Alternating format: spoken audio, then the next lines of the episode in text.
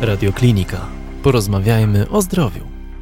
Dobry sen dziecka zaczyna się już w dzień. Dzień dziecka, który jest poukładany, ma w miarę jakiś harmonogram, jeśli chodzi o kolejność pewnych aktywności, które dziecko ma, już dobrze wpływa na ten sen. Chociażby drzemki, które się też powinny być i odpowiedni ich czas i ich długość też wpływa dobrze na sen nocny. Przemęczenie dziecka na przykład niedobrze wpływa na sen w nocy i w ogóle zasypianie wieczorne. Sam rytuał też z drugiej strony nie wystarczy.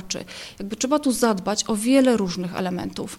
I to, żeby dziecko miało poukładany dzień, to też właśnie samo to nie zmieni sytuacji takiej, że nasze dziecko budzi się wielokrotnie. Ważne są, niezmiernie ważne te nawyki dziecka, które ono ma, kiedy zasypia.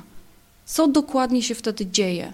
Rytuał to jest jedno, ważne, dlatego że buduje poczucie bezpieczeństwa dziecka. Jego świat staje się bardziej przewidywalny, ono wie, czego oczekiwać, czuje się bardziej bezpieczne, a to pozwala mu łatwiej zasnąć.